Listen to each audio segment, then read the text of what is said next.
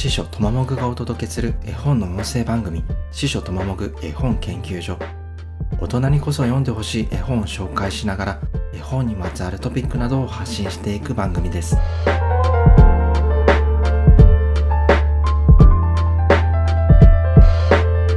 今回ご紹介する絵本は新井良二さんの「今日は空に丸い月」です。新井良二さんは1956年山形県生まれの絵本作家です。物心つく前から絵を描くのが好きで小学3年の時には絵で食べていく決心をしていたそうです。塗り絵で決まった常識的な色を使って塗るのが苦手だったり美術の授業の課題で決まったお題について書くのが苦手だったりしたそうですけどそういう苦手意識は裏返せば自由な色使いとか型にはまらない世界観とか荒井良二さんらしい作風に通ずるものがあります。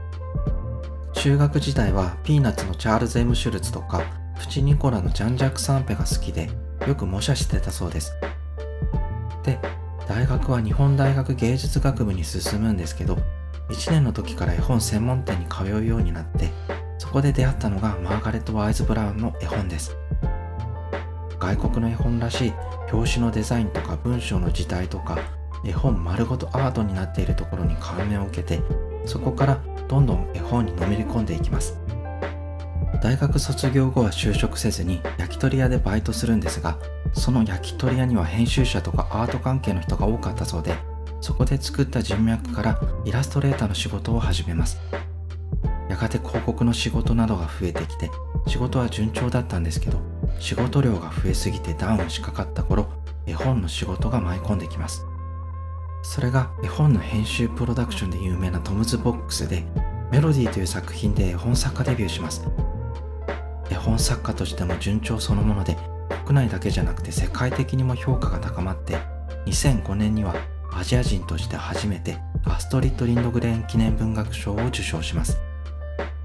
さて今日は空に丸い月ですが2016年に改正社から出版された絵本です。この絵本は国内では結構規模が大きい日本絵本賞大賞を受賞してます。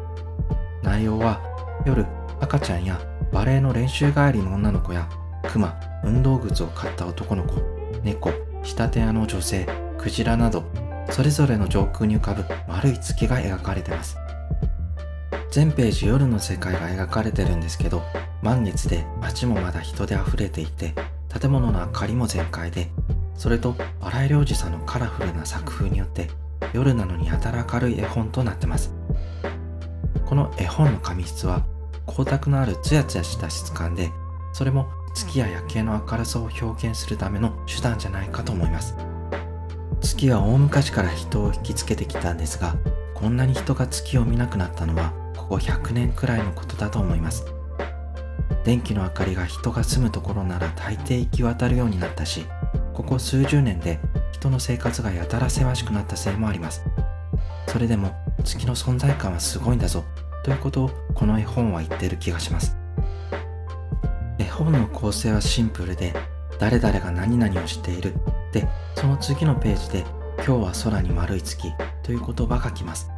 当たり前のように夜空にあるものだが満月だから特別感もあって何より美しい。人だけじゃなくて動物も引きつける力がある。そんな普通だけど特別な夜が描かれた